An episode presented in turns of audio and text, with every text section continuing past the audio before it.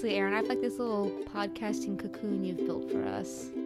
It feels like a mini blanket fort right now. Yeah, like surrounded by some pillows and some stuffed animals and maybe a couple graham crackers.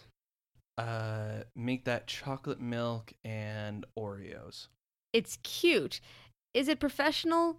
Unlikely, but we never claim to be professionals. No, this is the most amateuristic thing that we can ever do. Do we sound like we're really up on the mics right now? Does it sound clear and crisp and robust? Do you hear us coming in through each individual decibel in your headphones? Am I talking in your right ear? How about your left ear? Or did it just come out of both ears? If I do this around town, do you hear it? It did actually kind of sound going back and front because I'm using a pair of headphones now. Yeah, we're trying to get really clever now. Uh, this, our almost 80th episode. Now we're really going to get into the sound quality of this thing. Yeah, now we're going to delve into like maybe we should invest a little bit of time and effort. Yeah, you know, for being an all audio medium, maybe some people would have started from that from the get go. Not us. We fly by the seat of our pants. No, we'd rather start from the lizard. Eh? Aaron, I don't think anyone gets that reference. I, I wasn't making a reference. I was just making a terrible joke. Oh, well, then I didn't get it. Well, I do know that you're Elizabeth. and you're Aaron, and, we're, married, to, the, idea. Okay, now explain the lizard. You said from the get go. It sounds like get go. That was a really good pun, babe. I'm sorry I didn't recognize that when it happened. And you know what makes it better is explaining it. the Oscar nominations are here. Yeah. Uh, uh, that was our original intro, and then Yeah, we we kinda got- that out the window. It got it got stuffed into one of the corners of the blanket fort with the crumbs from the Yeah, we don't- Oreos. We don't talk about that corner. It's shadowy and it's not well put together. Now, as far as current events outside of the blanket fort go, I think the Oscar nominations are the craziest ones. I know that Aaron was very happy to see that his new uh, least favorite movie, Frozen 2, did not make the list for Best Animated Feature, Ah. as did my least favorite animated movie, The Lion King, 2019. It did. Uh, so Frozen Two got a outside nomination of Best Original Song for Into the Unknown, and Which we said that the other two songs were the stronger ones. Do the next right thing and show yourself. yeah, I see. Do the next right thing is to me the strongest of them all. I can uh, Into the Unknown is more of uh more marketable. But I prefer do the next right thing personally, and I can see show yourself as being probably maybe being arguably the strongest. I still think do the next best right thing is the best. We Uh, were very, very happy to see our favorite animated movie, Klaus, show up. Well, here's the thing. I'm gonna go back to um, the Lion King. It got nominated for best visual effects. I mean, It's- sure. But I mean, okay. so is this the Oscars way of uh, snarkily saying it's not a live action movie? I Or sorry, it is a live action movie, not an animated movie. I think this is the Oscars' way of saying they cease to be relevant more and more with every passing year. Well, wait. Do we want them to say that they're a live action movie or that they're an animated movie? Because it's really an animated movie. Technically is. Okay. Technically is. Never mind. This maybe the Oscars said the wrong thing. Sorry, Oscars are bad anyways because they didn't nominate Greta Gerwig. Uh, you mean Taika Waititi? It was very strange. Usually, a movie that gets Best Picture nomination is one that has nominations in several other categories. Very rarely does the Best Picture nomination have no other nominations in any other categories. Because if it's Best Picture, that must mean that the sound design is amazing, that the script is excellent, that the director did a good job. So usually, you find that very rarely does the Best Picture movie win without being nominated for any other category. But in this instance, there were lots of movies that got several nominations across the field and then none within the best picture category, which I thought was pretty strange. Well, even still, the uh, the best pictures, a lot of them, like The Irishman, Jojo Rabbit, Joker, and uh, Once Upon a Time in Hollywood, all have at least four to five. But that's uh, interesting, isn't it? Jojo Rabbit, best picture, but Taika Waititi doesn't get a best director nomination. Like, do they think movies make themselves? Well, Little Women, no best director. Um, uh, nineteen no no nineteen seventeen did get a Um, but Ford versus Ferrari didn't get nominated. But it's it's really weird the ones that didn't get nominated and the ones that did. Now, the one surprising nomination for Best Director is uh, Bong Joon-ho um, for Parasite, which I actually heard Parasite was pretty good. Um, that might be something I have to check out myself. It must be a directorial like blast because none of the cast got nominated for anything. So again, it's it's very strange. I've never really considered it before, but it doesn't really seem to make much sense to give best picture to a movie when it doesn't get nominated in any other category. It seems a a thing, a weird thing. Or you mean Oscar so white? Yeah, or Joker getting 11 nominations, guys. It was average at best and it doesn't do anything different with the Batman mythos that the Dark Knight didn't already do. Now, we can't say what the quality of the movie is. We've only read other reviews about it because we haven't seen it. And I never will. yeah. But the thing is, is it, it's still kind of interesting. I don't understand how Tom Hanks got a Best Supporting Actor nod for A Beautiful Day in the Neighborhood when he's the main character. Um, I, I'm happy that Cats did not receive a single nomination. Thank you, Jesus. I really wish that the main character from Knives Out had gotten a Best Actress nomination. She was fantastic. Even supporting actress, I'd take it. It's something because she was, especially against every other big name in that movie. And because it's her kindness that wins her the day, not her being an asshole, which is kind of what happens with these movies. Like, oh, he's a complicated anti hero. That's what we like to see. That's our interesting and compelling protagonist. It's nice just to be, you know, nice and win because of that. And it's, I thought it deserved more than just best uh, original screenplay, but I'll take best original screenplay. Again, it's something. Uh, but it, I remember saying to Liz that if Cats got a nomination and Ri- Knives Out didn't, I would riot. Aaron would walk. Just leave the podcast. Leave this all behind and walk off into that good sunset. It would be like the ending of the Hulk, where I'm just on the side of the road backpacking and like thumb thumbing my way through America. Oh, Aaron, don't do that when there's so many really just aggressively average movies from the early 2000s that we can talk about, like the movie today. But we do want to real quick, not uh, because I I skipped over this and I apologize to to you, Elizabeth, and to the wonderful people that worked on Klaus. Con freaking grats! You guys deserve it. If you I'm- want to watch the cute video of the studio watching the nominations getting announced, they're like number three. So they hear How to Train Dragon, oh, okay. And they hear the next one, like, oh, we didn't get in then. If that one got in, we didn't get in. And then they say it like almost under their breath and they're like, what? What? Yeah. And the room just explodes. they gotta go like and, and Klaus. they're- Oh, Klaus! Wait, that's us. It reminds me of the animated shorts for the Oscars because when they show those in the movie theater, they show the people watching the nominations happen. Yeah, we have to go and watch those again. That's Gosh, that's, that's such so a fun good. thing to do. So good. Um, Yes, Klaus deserves all the wins. I really hope that they get Best Animated Picture. I think it deserves it, and I think there's a whole bunch of societal reasons and storytelling reasons that it should win. looking at this list, um, we've seen three of the five, which is kind of a Not since the year where we watched Loving Vincent and The Breadwinner have we watched quite as many of the animated pictures. Usually they don't do wide releases for some of the animated best film nominations because they were not made in America, and that's fine. We just often don't see them. but the list is How to Train Your Dragon, The Hidden World, The Last in a Series, which honestly was not bad at all. that movie was made by its ending. It was just, eh. It was okay. It was nothing like wow until like the last five minutes, and that like really like wrapped up the trilogy nicely for me. Yeah, and it's you're right. It's the ending made the movie, and I guess it's easy to ignore the rest of the kind of subparness because of how good that ending is. But um, I lost my body. I've never heard of this movie ever. Uh, Klaus, uh, the missing or sorry, missing link, which is the latest in the Laika series, uh, which we did not actually get a chance to go and check out.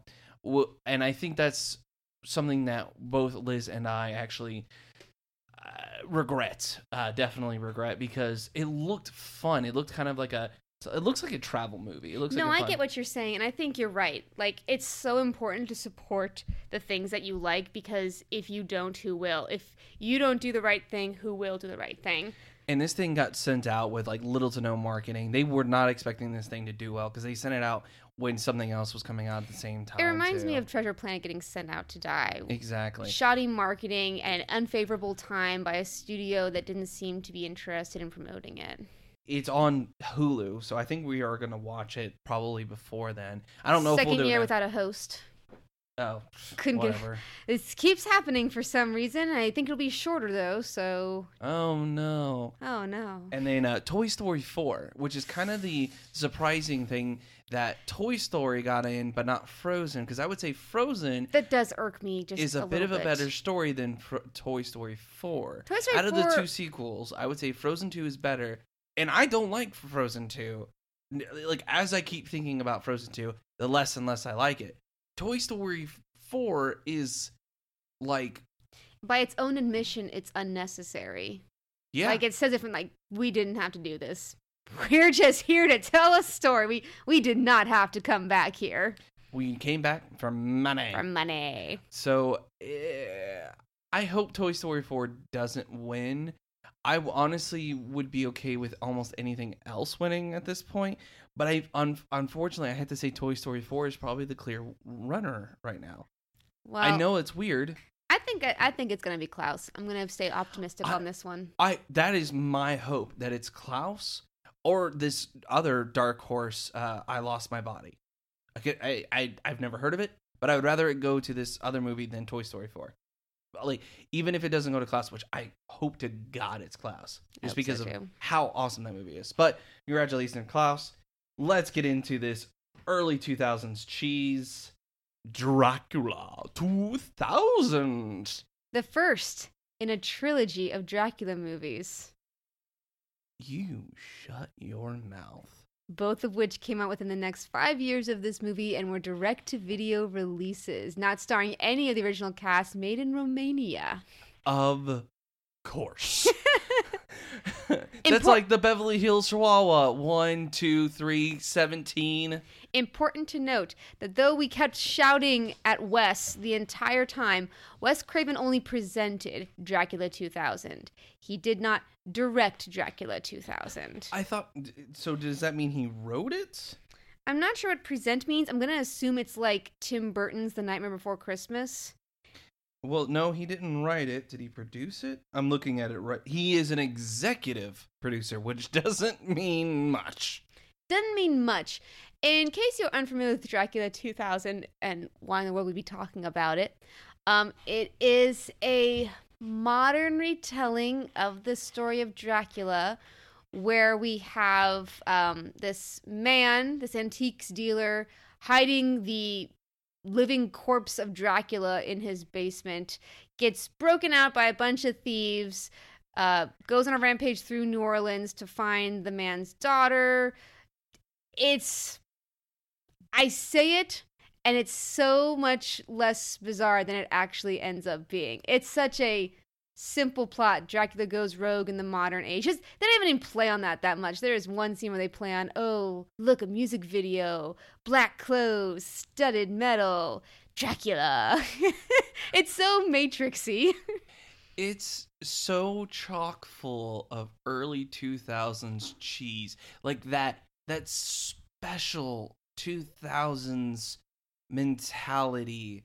Um the one of the other movies I can think of that has this kind of weird mentality is uh Blair Witch 2 Book of Shadows. That weird oversaturation of fall and it's like it feels like if you were to touch the screen while this movie was on, your hand would come away cold. The Ring also had that kind of like visual mentality is uh, the only one I can think the way to describe it.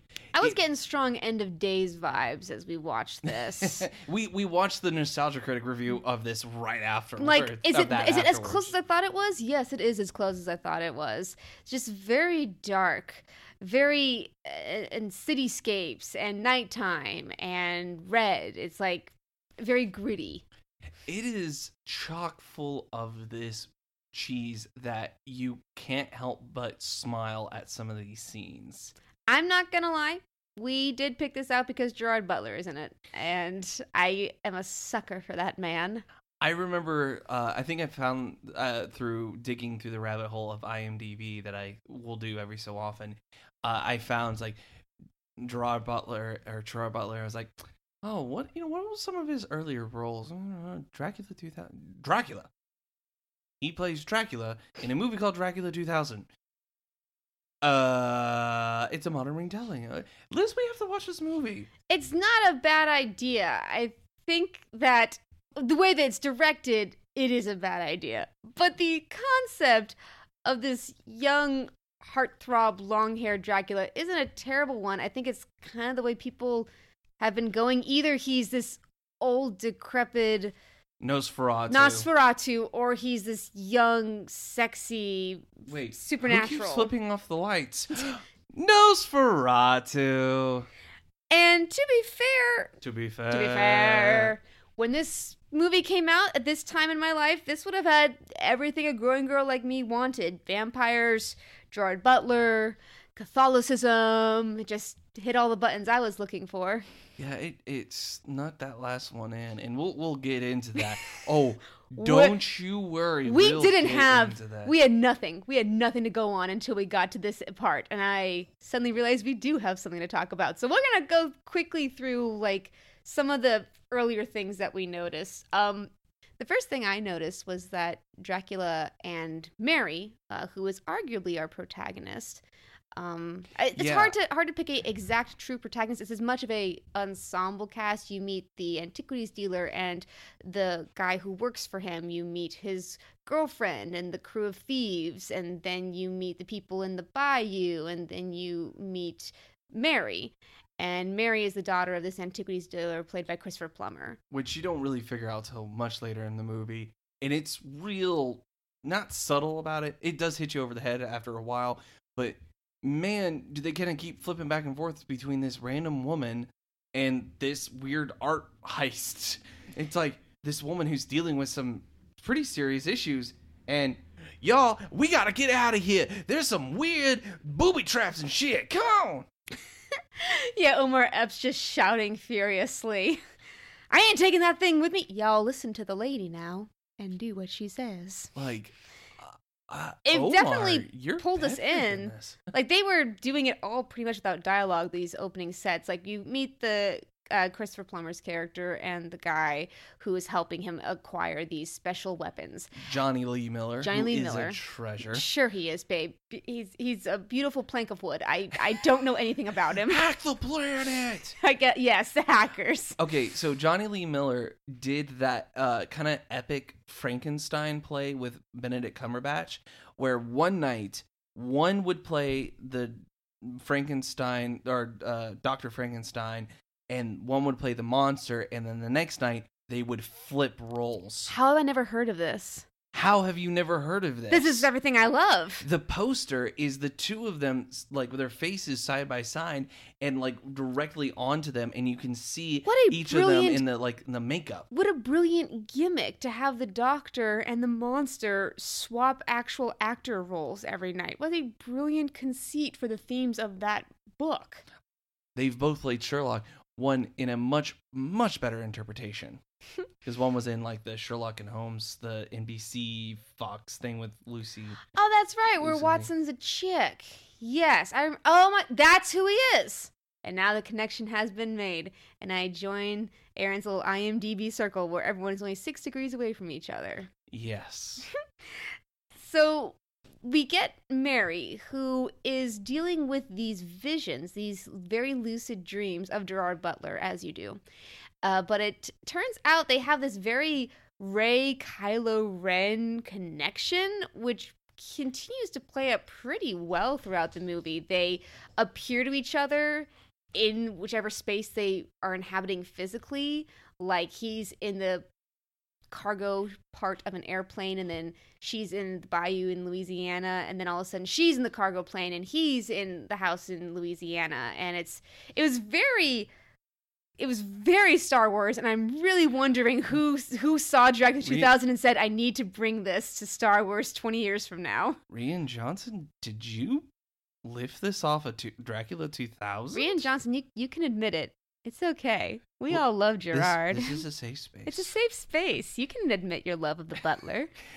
I this is and yeah, it's very hard to pinpoint pinpoint the protagonist because you go through the first 25 30 minutes of this movie and you don't really meet the quote unquote protagonist or the protagonist gets uh, introduced in the way of like oh there, here's this random woman having strange dreams and you don't really know what's going on and then oh yeah by the way here's all these groups of uh, thieves who get picked off one by one and then also here's all this other stuff but here's your protagonist what completely unlike Van Helsing, Dracula doesn't seem to be about it doesn't seem to have Dracula as his protagonist. I think it doesn't know how to handle that particular character. Although by the end, it certainly knows what he wants to do with him and he does it amazingly.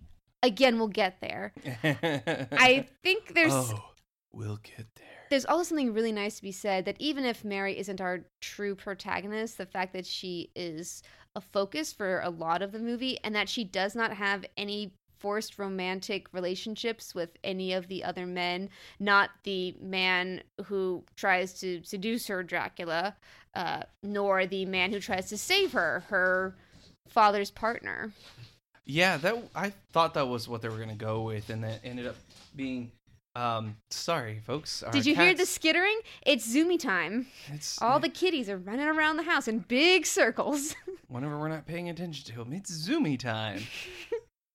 that easily could have been something they, you know, like here, here's a man and here's a woman. Now kiss. You know that easily. And he's trying to been. protect her, so of course she falls for him. Never. Never once. Never once. s- for a movie called Dracula 2000, they had a pretty strong male female lead in Like, this Really fabulous. Wonderfully fabulous. I she's obviously scared and frightened, but she never breaks down all the way. She keeps pushing through and trying to do what's right. And by the end, when she has super vampire powers, she just goes to the wall.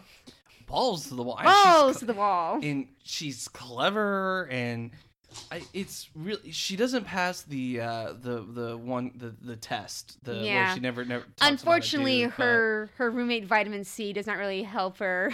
oh my god so her roommate is played by a vocalist named Vitamin C. Now, you might be saying if you're over the age of say, let's say 21, uh, you might be saying that name is ringing a weird bell in my head right now.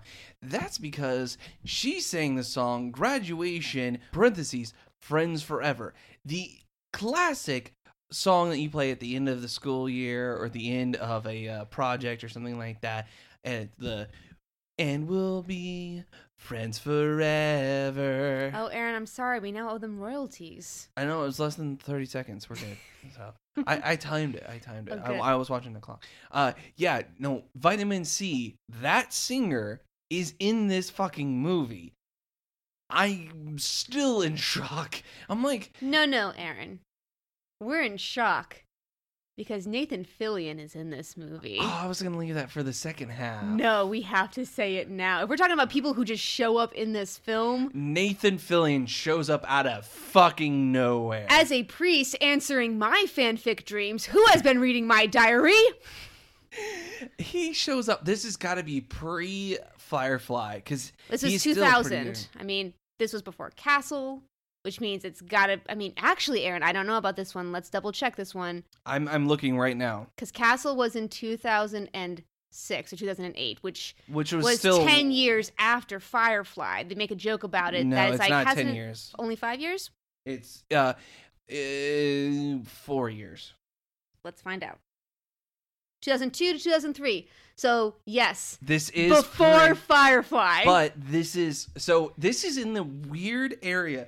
I I wonder if this. Is. Oh, in- after after he was uh, on all those soap operas. uh no, I think he was still on the soap opera. Oh, now I need. This is actually still this is actually pre Serenity.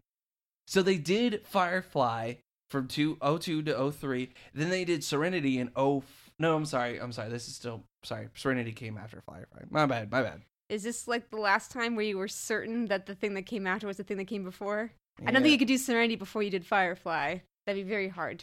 Sorry. Um, uh, I, I'm I'm looking up the uh, the whole thing with um the soap operas because yeah, I forgot that he was on all those soap operas for a while. Which is how my mother knew him. But I know that he was on um a little show called Two Girls, a Guy, and a Pizza. Or sorry, Two Guys, a Girl, and a Pizza Place, which ended in 2001. So this was when he was still on there. I'm sorry, he was in Saving Private Ryan? Yeah, but I think his part was super small. I, it must have been. Because like Vin Diesel was in it, and Vin Diesel was in it for like all of like ten minutes. Okay. All right. We have gotten woefully off track. Uh, he was on One Life to Live, and he was on that for a while. No, He was pushed my hand. What is it? He was on Lost. Stop it. I'm I'm not kidding. I'm, The I- man can do anything. and White Noise too. Not Okay. White Noise one with Michael Keaton. No, that couldn't have been my fucking dream. All this to say, Nathan Fillion is in this movie for for two scenes, and he does at one point in her maddened fever state turn into Gerard Butler's Dracula, completing the holy trinity of of of what I would wish for in a Catholic church in the dark of night. You heard it here, folks. That's my wife's wet dream.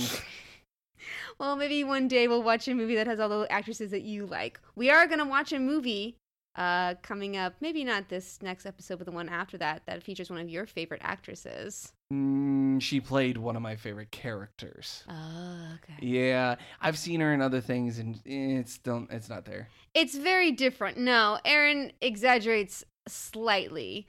Really, what happened was I saw it, I screamed, and I chugged an entire Mike's Hard Lemonade. Oh no, there was a visceral reaction from both of us. Oh yeah, no, it was t- so interesting to see. Was not planning on it. Did not expect it. So happy it was there. it was it wa- it was a very fun experience, and I am so happy I got to experience that with you. The movie my was worth it. My my beautiful husband. The movie was worth it just for those two oh, scenes. Oh God, yeah. So So worth the two dollars from the dollar bin. so yes, not only was Nathan Fillion in this movie, but also Vitamin C. Also, uh, Danny Masterson from that '70s show pops in as a douchebag. Who gets Uh, axed thank immediately? God. Uh, Omar, and the longest, least tension-inducing slow roll I have ever seen. like Takes forever. Like, come on. Like, seriously? Like, come on. Come on. Come on. It's it's not This ain't anymore. 127 hours. Get to the gore. Show me the money shots. On that note, I'll show you the sponsor dome. All right. Before we answer the sponsor dome, you can find us on Facebook at Married to the Idea.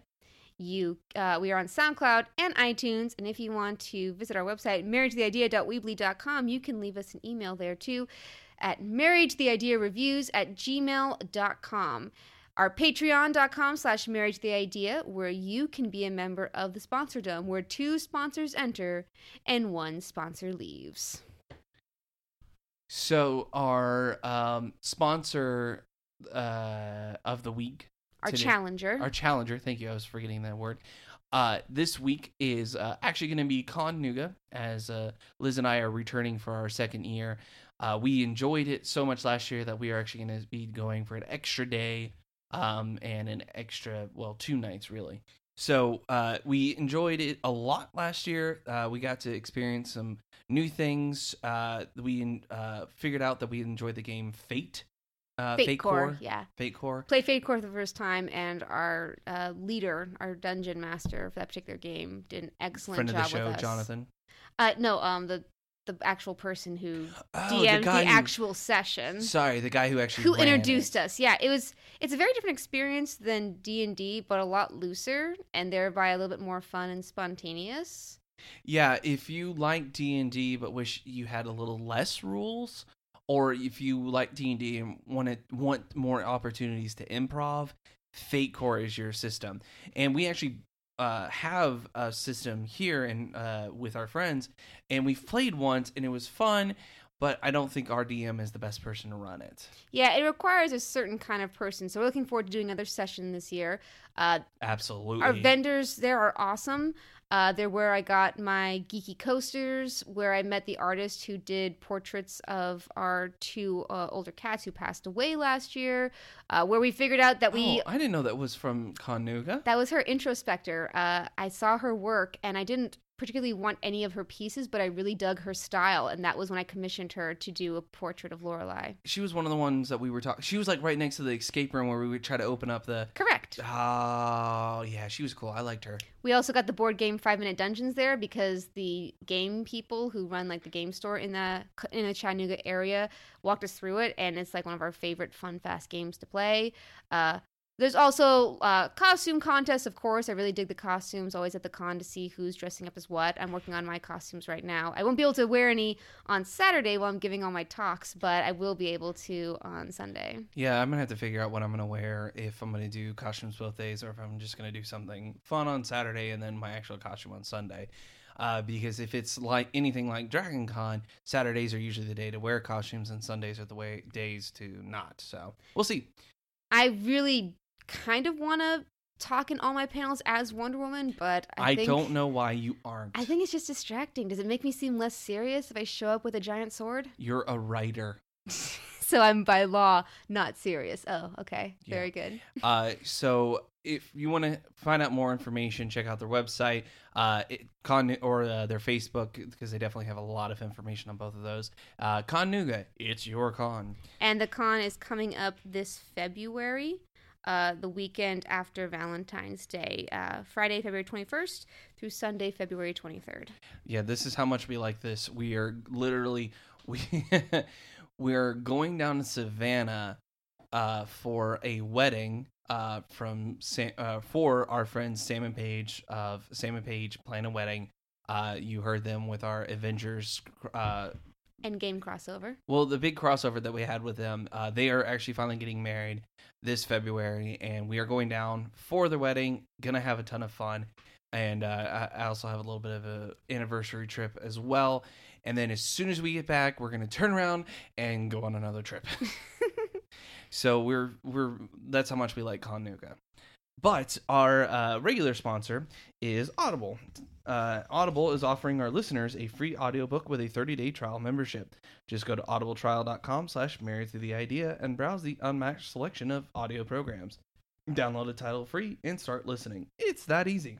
Go to audibletrial.com slash married to the idea to get started today. Why Audible? Audible content includes an unmatched selection of audiobooks, original audio shows, news, comedy, and more from leading audiobook publishers, broadcasters, and entertainers. And our suggestion for you lovely viewers or listeners today is actually more of a um, I'm going to say it's probably more of a production if uh if I were to be honest because it says or the title is Dracula brackets Audible edition in bracket. Uh, and of course, it's Bram, by Bram Stoker, but it's narrated by Alan Cumming and Tim Curry. This is, but if of course, it doesn't have Gerard Butler or Nathan Fillion, but this is probably the superior Dracula adaptation.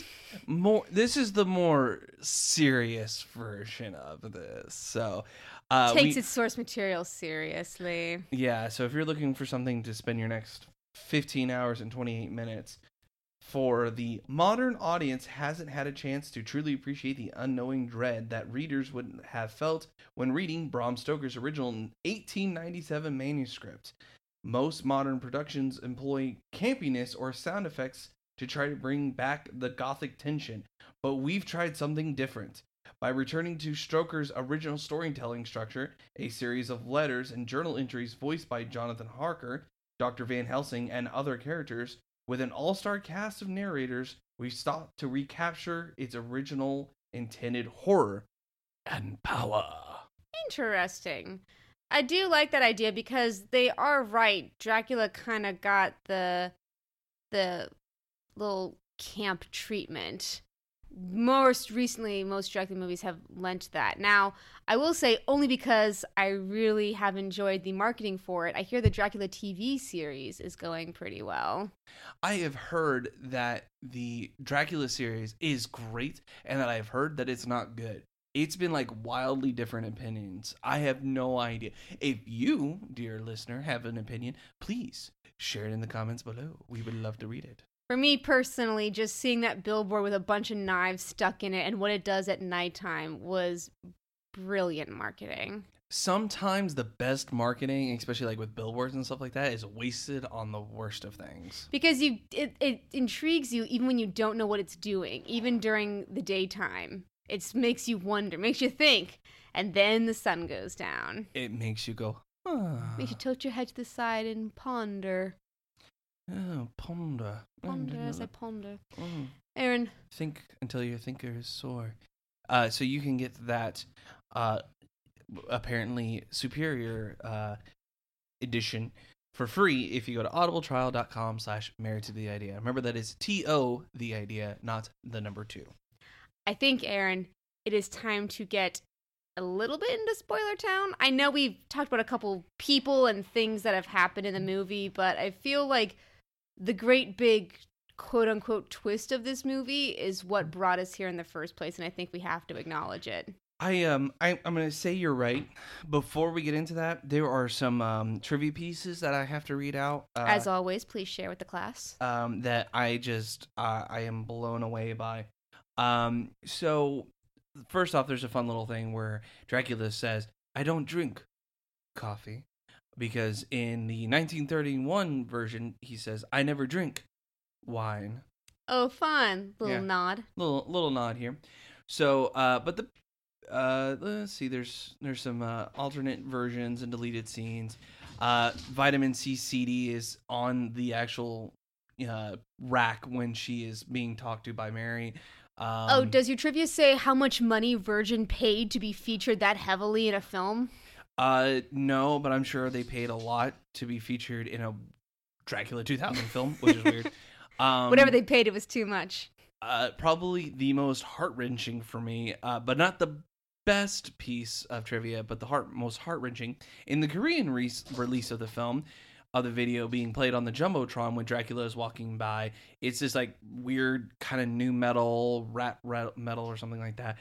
It is instead one step closer by Linkin Park instead of Heads Explode by Monster Magnet Which would have been the better choice. which then one step closer plays over the uh, credits, which is cool. But no, one step closer is an awesome fucking uh, uh, video and would have been a lot better. I think when they you found out that trivia during the movie, and when they started playing it over the trailer, you just flipped a double bird at them. Like too little, too late, guys. Did you watch the trailer for this movie? No, I didn't. Oh, uh, then how do you know that was the tra- in the trailer for the movie? No, no, I think you were reading the trivia while we were watching the movie. You found that out. Hey, it's supposed to be one step closer in the other film edition. I'm like, oh, In the- that's cool. Yeah, the And then they played it over the credits. Yeah, Yeah. because you like to trivia hunt during the movie.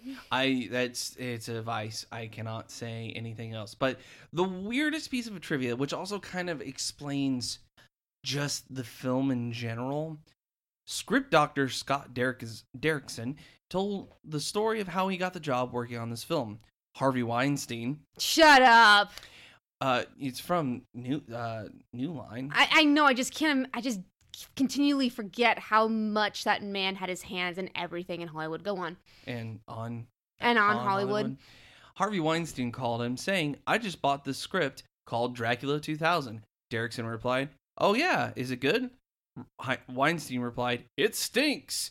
I cannot hear that phrase, it stinks, without thinking of Joel from Mystery Science Theater 3000. Derrickson asked, So why did you buy it? And Weinstein replied, Because it's called Dracula 2000. Wow. Derrickson did the rewrite, which Weinstein discarded. This is terrible. Fix it. Mm, You fixed it. Not happy about that. Away with you, gutter trash. I write my own movies. I'm Harvey Weinstein, and I fuck the sky. Ehren Kruger did the next rewrite. Now, you say Kruger. No. Ehren Kruger is actually a pretty accomplished filmmaker and a script doctor. No, I imagine so. I I honestly could this movie have been saved? Perhaps that's after we talk about the twist. Perhaps we'll talk Yeah. about what we could have done to fix Well, this film. There are two main things about this film. So, first off, spoilers, but I mean, And it's Dracula 2000. It's officially 20 years we old. haven't mentioned a certain character. What's the character you're thinking of? That's the character we're going to talk about. I that's the thing. If you've seen this movie, you know exactly what, you know what we're going to talk about with the twist. Uh, but there's also another aspect that we want to talk about. I think we'll talk about the twist first, and then we'll go with the uh, other aspect. I was going to talk about Christopher Plummer's character. Oh, that's not a twist. Okay, so Christopher Plummer's character is Van Helsing, not a said his- descendant his- of his Van character's Helsing. Name is Van Helsing. Well, if but he you talks don't- about that his that it was his grandfather from the books. Yeah, so And he he talks about it as, "Oh, that was my grandfather. He did that." No, he literally is Van Helsing, who has tasked himself with remaining immortal as long as Dracula is to keep him from wreaking havoc on the world. So that's not the twist that we're talking. Oh, that was the one I was thinking of. Okay, so we're No. three. What? I, that's not a twist. That was obvious from the first scene that he's Okay. in. Well, then what's the relationship between him and Mary? Well, that that's not what I'm. T- that's that's part of the aspect that I want to talk about. We'll talk about that after the twist because that to me that's the one of the better parts of this movie is that one aspect. But let's get into the twist. So spoiler territory, but it's twenty. It's twenty years old. So Dracula's Judas. Brilliant. It's brilliant, guys. It's so stupid brilliant. I can't even begin to comprehend the madman that thought this up, but it's so fucking hardcore. I can't stand it. This plan is stupid. So stupid it might work. It's so stupid and amazing. Why does Dracula hate silver? Why, it's because Judas was paid 30 silver pieces to betray Jesus. Why why does he why is he immortal? Because he cannot go to the kingdom of heaven, the eternal paradise. He was supposed to die, and then the rope snapped, and so now he roams the earth immortal. Why does he suck blood? We don't have an explanation for that. Why can he not see the sun? Yeah, that's another one that doesn't have an explanation. Why does he not like religious paraphernalia? Yeah, now that uh, there's explanations, but there's some that it it's not the most perfect plan, but it has. I mean, it's just there. I love this. There's something that strikes at the Catholicism deep inside my soul, and is like he eats the body and blood of God's creation in a perverse reverse sacrament of con- of having communion. It's so metal. Gerard Butler as a Dracula in 2000s New Orleans during Mardi Gras, which does not have nearly enough tits, I might have to add. He has a conversation with like a neon sign Jesus that goes on for way too long, but he says, I give them eternal life what you don't, or I give them eternal life here on earth instead of there in heaven. It's like this weird meta commentary that's like, is this Dracula 2000 that started off with a bunch of thieves stealing a coffin? Like, this feels like two movies that kind of got mashed together. It's so bizarre, but this concept of Judas becomes Dracula who still has a Romanian accent. BT does, which in reality becomes a Scottish accent because it's Because it's Gerard Gerard Butler, Butler. and he can't not do a Scottish accent. uh, it's it weirdly makes sense. It really weirdly does, and it is one of the few movies where I have called the twist before Aaron has. I had no earthly idea. She's like they because at one point he looks at like the Last Supper, and you're like, oh, I know it, I know it, I know it, I know it. And I'm like, what? My Uh, knowledge has paid off. My particular set of skills allows me to predict the end of bad movies. That was, I mean, like that was clutch. I I gotta give it to you. That was clutch. So that was I, I loved it. I loved it to freaking pieces when that happened. I was like every 10 minutes I would start to lose it and then something would happen.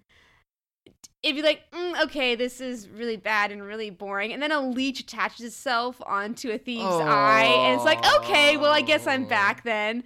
And then Gerard Butler comes back and has a Kylo Ren Rey reaction with Mary. I'm like, okay, I'm here for this too. And it Like every time he would start to drift, it would just like bring you right back in. they f- crash the plane into the bayou and the incompetent police aren't even there and i'm like oh this is stupid and then the reporter comes on and says turn me on at 11 o'clock tonight like so straight barrel down the camera in every time i've ever gone to a news studio they do the exact same thing. They start it they go ugh no that wasn't right. Start again. Go over. Like it felt very Yeah, real especially and self-aware.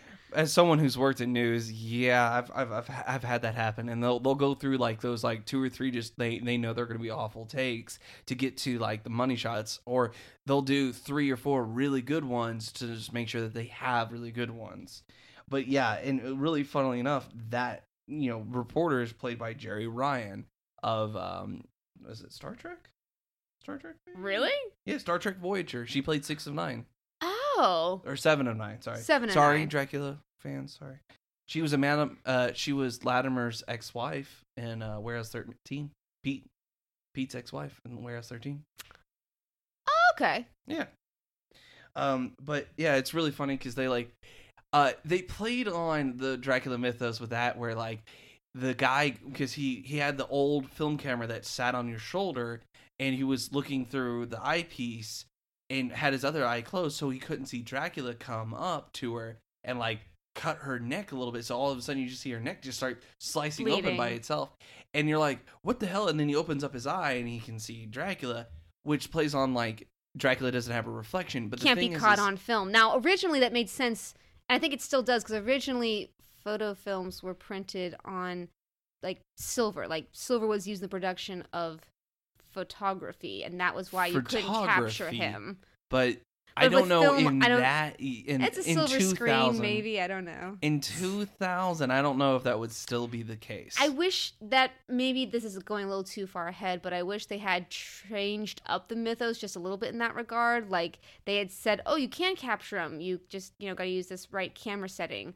Oh, you can do this. You can do that. Just like play on the mythos a bit. yeah, you can't capture him in the normal light, but you can capture him with um, Infrared. infra- or- yeah, infrared. But you're not capturing him, but you're capturing his clothing or something like that. or if he's some- just fed, you can capture the blood inside him or Ex- something. exactly. So you can actually prove his existence. Yeah, there's, there's. That would have been cool if they played on that. There, it would have been cool if you know they done uh, a hundred other things. But let's look what they did right. What they did with Mary. Mary is a very compelling character. I there were times when I looked at you, I'm like, why didn't they just focus on her this entire movie? This whole subplot with the the thieves and this whole subplot with the antiques dealer partner person, Van Helsing's protege. Like this guy, this guy isn't a bad character, but he's kind of boring. He's just not the main character at all. He's meant to be a supporting character. He's meant to be Van Helsing's helper, and then in the end, meant to be Mary's helper. He's just there to like assist. He's not there to take charge. Yeah, like they they really it really felt like there was like two or three ideas. Like they had this modern retelling of Dracula, um, which they then explored again in Blade Three or Blade Trinity with uh, Ryan Reynolds. Uh, and then you also had this idea with Mary having to deal with being not only the daughter of Van Helsing, but also being the blood of Dracula. That's a really cool concept. That's really cool. and we're going to explore that in just a second. And then you also had Dracula as Judas. You had these like three distinct ideas that they just kind of go, okay, now kiss. It's it's so I'm gonna use it from now on. Just now make out. yeah, I, I know it doesn't make sense. Just do it. It I just need to, I need to know what would happen. because like at the very very very end of the movie it goes back into that early 2000s like speed up slow down speed up slow down editing and like like I, I, wearing leather for everything i am the new Van Helsing. I am Mary Van Helsing, and it's like, Very weird. but you, this isn't your character. Okay, If you uh, have to, I mean, I yeah, guess. whatever. This isn't. That's not who. It, like, it'd have been cool if she took care of Dracula in her own way, put her underneath the church because, surprise, this Mary is religious. Mm-hmm. Like she grew up with uh like even Gerard Butler says says it. He goes into their house when Mary's not there, but her roommate is.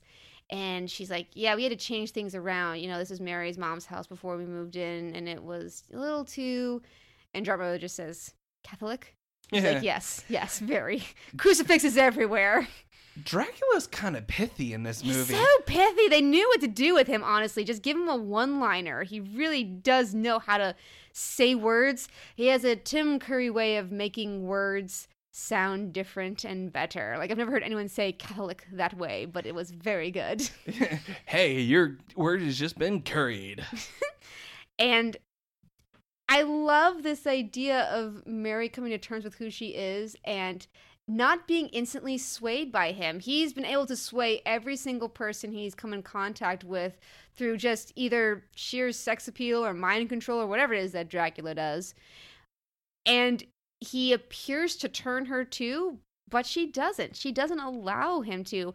I think it has a lot to do with the way her mother raised her, with her faith, with just her assurance that this man is not good for me and I know I have the power to resist him. And honestly, like him revealing that he was Judas kind of gave her strength to say, okay, cool. Uh, yeah, we're not, this isn't a thing. And it was because of her knowledge and because she uh, knew about what happened to Judas that she was able to realize, oh, so we can't kill him with sunlight and we can't kill him just by not giving him blood. No other way has worked. Uh, hang him. Straight up hang him. So, have you tried hanging him? And I think what happens is, I I don't think he died at the end. I think they like no no no wait they he died at the end.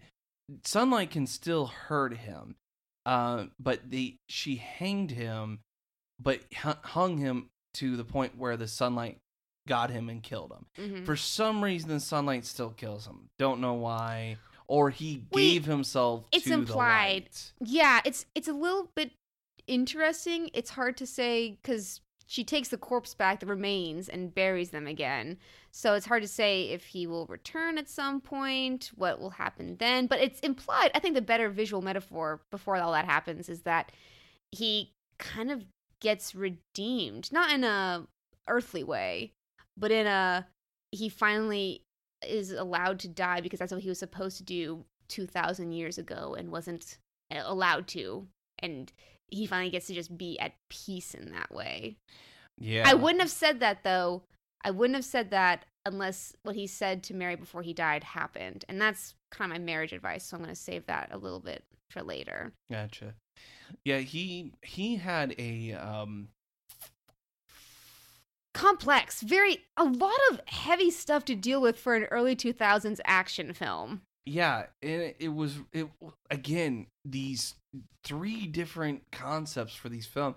Like this easily could have been Dracula, almost like a a, a slasher horror with Dracula being the killer. How do you kill Dracula? Well, you know, with garlic and steaks and shit like that. Um, and like it could have been that could have been its own movie. Mary as her own movie, or even Mary with Dracula being Judas, that could have been its own movie. Or Dracula being fucking Judas could have been its own movie. Like the like these three separate concepts were just smashed together, and it's like, have you tried pulling one of these concepts out and making an entire movie out of that? Because they're all not. I wouldn't say the uh, the first one isn't that strong of a concept, but the other two are strong concepts. So, eh, can someone else explore this? I mean, it's it's so wild and it's so perverse and so delightful and so terrible you get to see Vitamin C's boobies. yes That's really weird.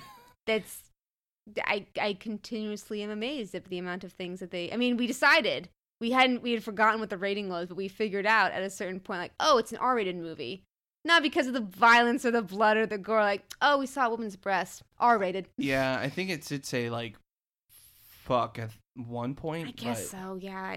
I think they got away Who's with it. Who's to say? Anyway, But yeah, like I said, I'm not sure that 13 year old boys are going to be interested in the ruminations on G- on Dracula's soul. So Yeah, there's like one point where there's a flashing in like the corner of a screen in Mardi Gras, or excuse me, in New Orleans on Mardi Gras.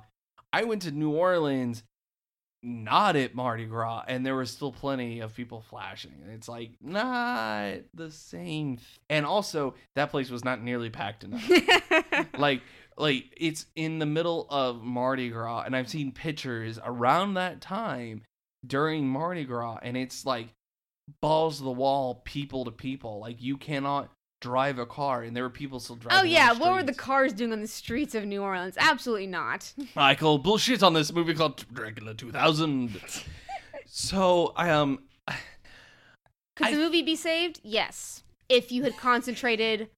if you hadn't betrayed Jesus maybe I suppose so. uh but Well, you know, don't worry, Aaron. Even if you're atheist, God loves you anyway. Oh that was a funny line What the best line? The best line. Literally holding up a cross to vampire Omar Epps. He's like, "Dude, kid, don't don't bug me. I'm an atheist." and then a dagger comes out the bottom of the crucifix. He's like, "Huh, well, God loves you anyway." Stab, stab, stab. The- and like Some lines point, just smack you in front of the face. at one point, one of the Dracula's minions that, or one of the peoples that he had turned, uh, is in like a crazy house, kind of a Renfield esque kind of thing, and uh, one of the doctors is like, like they're like looking at what's going on, and like the cop that's in there gets attacked, and the doctor turns around and sees Dracula, and he's like, "Ah, ah, ah," and the doctor Dracula comes up, and is like, dignity. Doctor, you know, like kind of a real regal, and like he puts his finger on his lips and the doctor goes it, it- like it, it, it wasn't it was played for laughs but it was played for laughs in the right way so there, there was some there were some genuinely funny moments in this i have, I have to say so what's your piece of marriage advice because yours is going to be better than mine well, yeah, right you told me that I'd hate yours. I think you have to go first then. Oh, well. Uh so if you can I know this is a kind of a cop out, but if you can look at your partner the same way those girls look at Dracula when he walks into that virgin store. there were so many dropped panties. I like they were like oh Gerard Butler I mean Dracula. He's gonna play the Phantom soon. Oh my! Oh, like, oh, they- 2004 they Elizabeth is gonna love this. They were clutching their pearls. There was a lot of that. There was a If you, yeah, if you can look at your partner that way. Aaron, you're right. I do hate that because you gave the same advice for cats two weeks ago. I don't honestly remember giving that advice. you said but that if the protagonist cat looks at Mr. Mistoffelees and believes in him the way that yeah, believes in it. I'm talking okay. more of a oh, so just your marriage relationship advice is just to look at your partner with unabated lust and just see how that plays out. I mean, I guess, yeah. All right, okay, okay, fine, fine. Hello, Lucy. Hello, Dolly. Hello, Dolly. It is me, Dracula. Here's, sorry, we're referencing a obscure, obscure something super freaking obscure. Sorry about that. My folks. Gilmore Girls fans will get it. Oh, I was talking about the, the Bim Bam. Oh boy, there's a lot of obscurity going on today. You're gonna do some homework on this, guys. We'll give you the reading assignment after this. Uh, yeah, so we'll be quizzed next time. So, My advice is to be quick to forgive, like Dracula forgives Mary. So she's wrapped him up. She's hanging him off the side of this church in New Orleans under the cross of Jesus, and she falls down. He, uh, she falls off her grip on him and hits the ground pavement hard. Um, and she's been turned into a vampire at this point under his spell. A- and he's looking down at her as she's like laying kind of broken there on the sidewalk. And he says, I release you. And he doesn't have to do that. He doesn't have to release her from the spell he put her under. He could let her just suffer as a vampire for the rest of her life. But the whole point of this has been trying to find someone who's like him, blood of his blood, who's not just something he made to be like him, who is like him, who is literally him. And for him to let her go, forgive her, let her continue to be even when he won't, even when she killed him or destroyed him, as it were. There's just, I don't know, like, it was really hard, I will say, to find marriage advice in Dracula 2000. It's not a romance movie in any capacity, but As As- much as you as much as- Gerard, as much- Gerard Butler just stare lustfully at people. as much as Gerard Butler and Nathan Fillion are there, it is not a romantic movie in any way. But it's more lustful than it is romantic. Guess so, yeah. That would that would make sense. Sex on the ceiling sort of stuff. But I will. It's it's really I think important because I think you should be slow to anger and quick to forgive in your marriage, as with Jesus. and As it, all is comes full circle. with Jesus. So, uh, yeah, that was Dracula 2000, and um, I'm It's an glad I watched it. yeah, I am too. I I'm I could have gone my entire life and not watched that, and I think I would have been disappointed. because movies have failed us before when we literally went off who's in the cast. Um, Moonstruck was crazy, but in a very underplayed way with Nicolas Cage and Cher. Like I wanted that to be more than it was, and it was it was good, but it was understated for two characters of such intense That was character acting. it was more about the characters than it was about the story. hmm Yeah. This is more about the story with about being the characters too. Though it's still crazy. so crazy. There's, I say, there's enough surprise cameos, enough punchy one liners, enough sexy stares, and enough Virgin Records imagery to make it all. Enough dusters without t-shirts. Oh, dusters without t-shirts. What a look! What a what a brilliant time to be alive. The early 2000s was, where men could just wear dusters. We were 10. I know. What a time to be alive. 10. And what a time for Wait. vampires to be around before. Sookie. you know, I will have to at some point look at some more modern interpretations than Twilight because there I know vampires have been done in so many different things in Buffy and in True blood. True Blood. Thank you. I was thinking the show was called Blood and I knew that wasn't it. I knew there had to be another word in there somewhere. True Blood is an interesting show. It's very much like uh, kind of a guilty pleasure of mine. It's one of those ones I'm like, I just want to see where the story goes. I don't watch it because I think I think it was good at one point in time, and then it degraded after a while.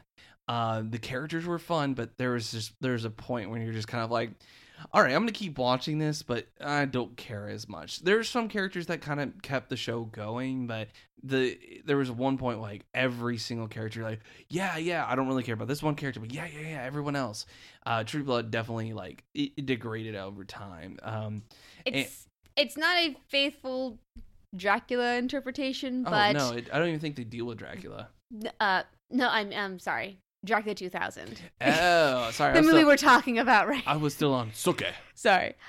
But I will say I'm a sucker for a retelling of a classic story where you already know all the characters and you want to see where they go with it. Like look at my first novel. That's all that's what I love. So it's really cool to I, I'm always a sucker for that. So I'd be interested actually after seeing this, I really just want to go through my Bible and look through like really undertold stories and see like how we could flip that to take place in modern literature. so are you saying you want to watch i frankenstein with aaron eckhart Aaron, I kind of do. I Me- like Aaron Eckhart and me his. too maybe maybe uh maybe during halloween or something I I bless him. Not his fault. I do. I did really kind of want to watch that. Yeah. So this has been Dracula 2000 again. Uh, thank you guys so much for listening. Be sure to check us out uh, everywhere uh, that Liz had described earlier. If you are in the southeast this February and you want to come see an awesome local convention, consider going to Con Nooga. Uh, and also check out our other sponsor, audible.com slash married to the idea to get your free 30-day trial started. If you want to be a sponsor, uh, be it a regular sponsor or a weekly sponsor, challenger sponsor, uh, let us know uh, at Visit our Patreon, patreon.com slash married to the idea. Yeah, we would love to uh, change that up. Uh, and if you have any ideas for future episodes, we would love to hear them as well. It's a brand new year. We've got a few things lined up that I'm excited about. Eventually, I will get Aaron to the theater to see Little Women. It will happen at some point. Before it gets out of theaters. I know. Gotta see it soon. Uh, but uh, and maybe we'll try to get something before we go to uh, Savannah. Well, I thought it might be fun to do a special Patreon only video of uh, the Oscar reactions when they when the Oscars get shown in February. Uh, like as as in you and I actually watch the Oscars. Like, we'll, we'll actually put them on and then do our reactions at the end, like make our predictions and then tune in at the end and see if our predictions all came true or not. That might be fun. That would be cool. So if you want to see those, uh, they'll be available on our Patreon. Follow us, share, like, subscribe, uh, all of that. We love you all. We hope you enjoy your weirdly warm 2020 so far. Uh, and as always, she's been Elizabeth. He's been Aaron, and, we're, married, to the idea.